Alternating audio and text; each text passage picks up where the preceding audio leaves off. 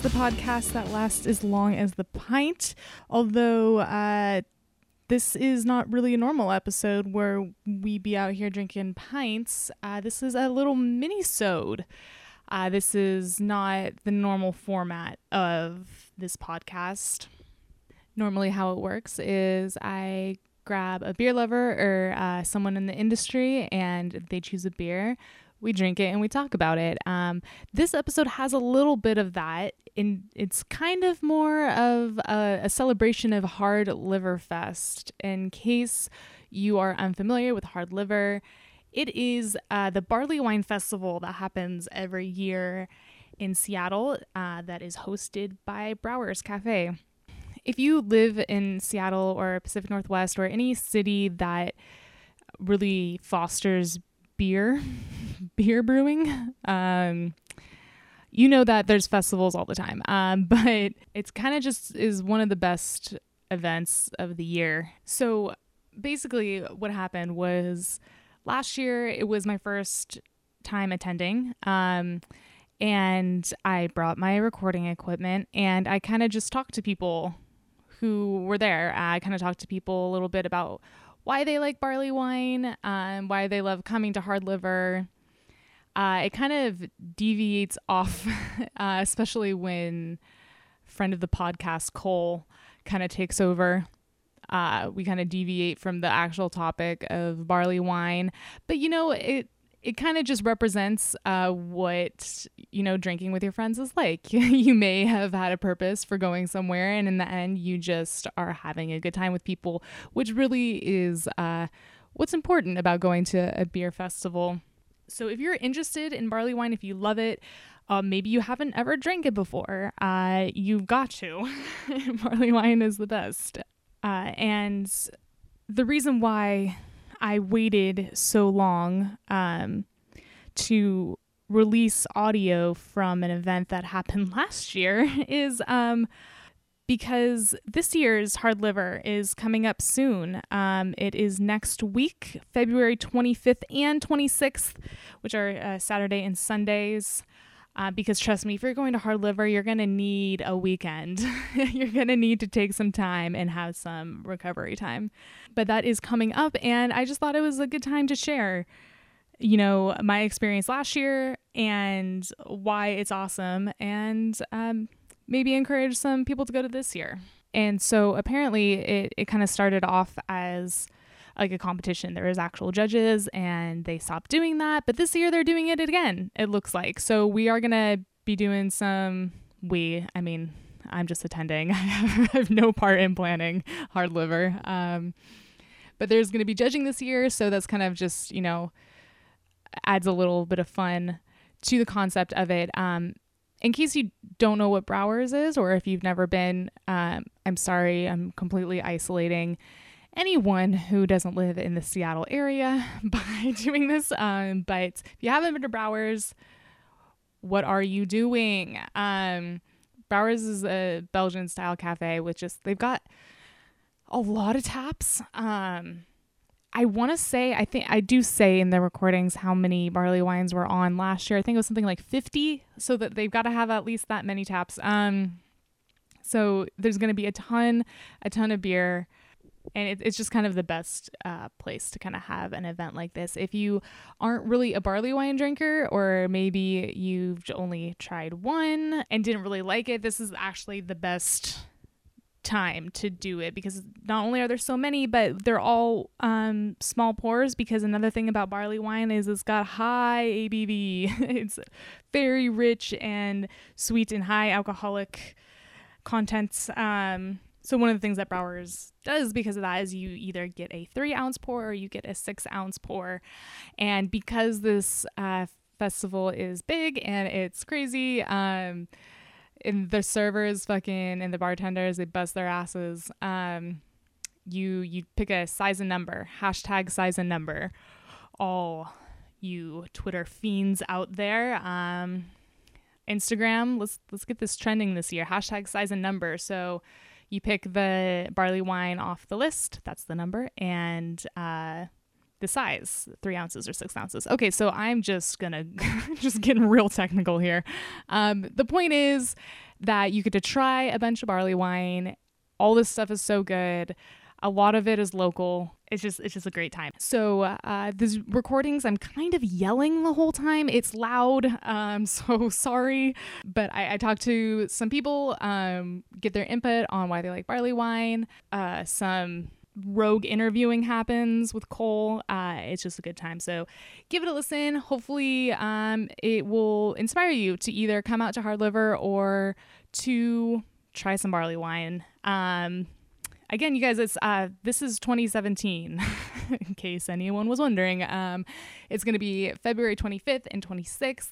The kickoff day is on Saturday. I think they open at 11. At least they did last year and there was a line out the door guys i'm not even kidding like this is a legit event um so i'll be there um come say hi to me uh i will probably be drinking underbergs and shoving this microphone in people's faces so um anyways come drink some barley wine you guys and if you aren't anywhere near seattle uh, go to your local bottle shop or wherever you can get great beer and um, pop open some barley wine and let's kind of celebrate the the end of the winter season. All right, guys, uh, uh, grab a barley wine and join me. Let's talk about beer. Cheers. I should probably talk into it. What made you so excited about Barley Wine Fest that you would line up at you know 10:30 a.m. to come in? Because I love barley wine but you don't usually get to try that many of them because when you buy it in a store, you have to buy like a bomber of barley wine, and you can only really drink one bomber if if that at all in one sitting. For sure. So what is it besides the exclusivity? Is it the taste? Is it seasonal? Is there anything special about it that really makes you like into it? It's delicious. That's a solid answer. Any additional comments? Yeah, sure. So it's it's interesting what you can do at that high levels of alcohol. Um, it's it's hard to balance. It's hard to make it be drinkable. And so when you see, you know, like a bunch of stuff that's all like, you know, like 11, 12%, and it's actually good, it's, it's fucking impressive. It's not just it's not just about the high alcohol. It's about high alcohol, but flavor and being well balanced, and that can be difficult to brew something with high alcohol content and also a well balanced flavor. So, are you guys going to go through the entire list? no. No. They would have to wheel us out of here if we did that. okay. Thanks, guys. Now I'm going to ask you some questions. Stop avoiding it. When was the first time you came to Hard Liver? 2007 when it was at Phinney Ridge. Right? When it 2007 was when it was still up at Phinney. That was my first. Yeah, but my first was in 07. So Hard Liver hasn't been a specifically Brouwer's thing? No, it started being Brouwer's in I think 08 or 09. Yeah, because Brouwer's opened in 06. Yes, no, 05 because their 10 year anniversary was last year. The decennium, remember? You had it. I'm gesturing to someone who we don't have a camera and who doesn't have a microphone. So I'm basically asking rhetorical questions to nobody right now. Okay, so then what was the first year that you were at Hard Liver? All of them. Every. So what was the first year it started? Uh, at seven, 16 year. What? What is this? Is the 17th one. So. Damn, 17 years, 99. 2000. It was at the Phinney Community Center right by the Red Mill. Community Center. So this is a legitimate. Okay, 14 years ago is the update. So this is truly a grassroots thing if it started at community. You know, I really feel that grassroots is a trigger word for me, and I'd like you to not use it around me. Grass tastes bad. I got it in. not getting the joke references at all. It's just weird. What makes hard liver the best? What is it about barley wine that makes people line up around the block before it even opens? I don't know. Because it's a different drunk than anything else. Originally, this was the only judged barley wine contest, I believe, in the United States. So barley wine's the OG sort of. Lower 48. Lower 48. So you like the drunk you get off of it. What else? Well, and they're good. It's my favorite sort of beer. You know, It makes me get crazy. Yeah, you know, it's awesome. And the way you feel the next day. No, I really like it. It's good. What is it about that you like? I don't know the caramel, toffee, caramel. Excuse me. and that everybody does all this weird stuff. Now everybody's staring at me. Oh man, the pressure's on. No, it's not. That's not how podcasts work. It's chill, dude. Oh yeah, it's relaxed. Yeah. So, and I have this weird matte black ice cream cone in my face. Yeah, you do. What's been your favorite so far? Well, the Angels share from uh, Lost Abbey, I knew I would like, so I ordered it early. But I'm still not even. I mean, I've had what? I've had six and tasted maybe a dozen, so I'm not even close to. I'm a quarter of the way through the list. Are you finishing the list? Well, it's still early. How many are on the list? 49. Are you doing all three ounce pours? all three ounce pours, and I'm sharing with my friend Joe here. And the goal is to try them all. We are going to do a boot of McKellar though, which is the highest ABV one on the list. The McKellar? We're going to drink a liter of it at the table, not let it touch the table until they have to until they have to mop us up off the floor at the end of the night. Oh yeah. Hashtag size and number. Hashtag size and number. We got to do this for next year. Are they going to have hashtags next year? Are they going to go back to Are they going to go back to calling them pound signs, which is actually what they are? Yeah. Or if you're a musician, it's a sharp. A sharp. Yes, that's true. It's a sharp. Octothorpe What is Octothorpe? hash sign. Oh shit, in what language? English? But like, where does it originate from? Uh, I assume big nerdery. We are liver. Okay, what have you have? How much have you drank so far? Uh, six beers. What's been your favorite? Uh, the McKellar, actually. That's what we've been talking about. Super unusual, but would never guess it was 17%. Really liked the Belgian influence. It was awesome. Okay, um, why come to Hard Liver? I think I come to Hard Liver to experience the glory of beer without getting shit wrecked. Because I got shit fucking wrecked my first time, and I spilled fries all over Vern's floor, and I'm trying to regain that dignity. It's the Machine House. Oh, that's pretty good. Okay. So what's what would be your recommendation, your guide to doing hard liver, to surviving hard liver? I would have a loaf of bread before I came, and I would stick to three ounce pours. Try and pace yourself. And if you're feeling really drunk, like I did my first hard liver, you go out to the canal, you throw some empty beer bottles at the police, and you come back inside. One last question. Are you going to finish the list? No, no. I'd wind up in the hospital. But it's tempting. It's definitely tempting. Would you be okay with telling me the story about this gargoyle? His name is Robbie Bobby. Robbie Bobby. Okay, there we go. Did someone make him for you? Yes, uh, uh, artist friend of ours, and that we've done several pieces, and uh, we really need to get back in touch because I've had several people that really want to meet him. Has he been here since the erection of Brouwer's? Did you say erection of Brouwer's? What's the question? Has he been here since Brouwer's has existed? No, he's. Uh, I'm gonna say seven years. I think six years old now. Would you consider him the mascot of Brouwer's?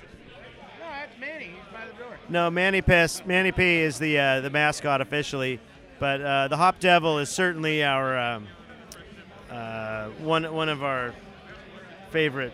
Are those fresh hops? Spirit animal, nice. Are those fresh hops in his hands? They are. Do you have to replace that every so often? No, we're saving them up for a special brew. So, in one of the first Seattle Beer Weeks, BottleWorks did a contest, which was submit a proposal for art to fill the front window, and uh, only about a hundred people, no, only about a half, maybe a handful of people, five submitted uh, works, and going from extremely simple to extremely weird color charts and wheels and stuff.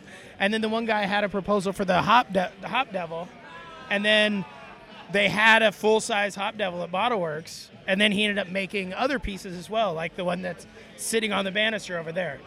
But I don't know. And I'll point at it. Yeah, this one right here. To all those that are listening and not watching, I'm pointing at it right now. It's right. Thank you. there. How many brewers have gone on from big time to open up their own breweries? The better question is how many brewers have worked at Big Time and Pike? So that's the magic combo. Oh yeah, oh yeah. Pike plus big time makes you a legit brewer in the city of Seattle. That that's the pedigree right there. Uh, well, really, what we like is just coming here and trying all, all of them. It's part. So it's the variety that gets you off. No, it's just the, the volume of, of alcoholic beverages that really. No, no. Uh, th- it's nice to come and take the list and, and kind of rate them all and. Are you actively taking notes? Absolutely, yeah. As you can see there, we're taking detailed notes. We're rating each one we try. That's great. Save the list from every year and just kind of, and also as a as a purchaser, I will uh, go through and reference those notes later on. So you're kind of working right now. Oh yeah, this is all a write-off. All of this. Yeah, yeah. When's the first time you came to Hard Liver? I think this is my fifth or sixth year. Tell me the best story that you ever experienced at a Hard Liver event. I'm not gonna tell that one. No, really. Uh, unfortunately, my favorite part is when we take our midway halftime break and go next door and have uh, shots of Mad Dog and play some Time Crisis 2. So you're doing shots of Mad Dog in between barley wine. Absolutely. How does that make your head feel? Oh, uh, amazing. Yeah. How does it make your stomach feel? Not so good. How does it make your heart feel? Oh, it, races for a while and then it really slows down to like a, a really erratic rate and it just kind of, yeah, just like a, like a David, Bo- uh, no, a Terry Bozzio drum solo. Yeah.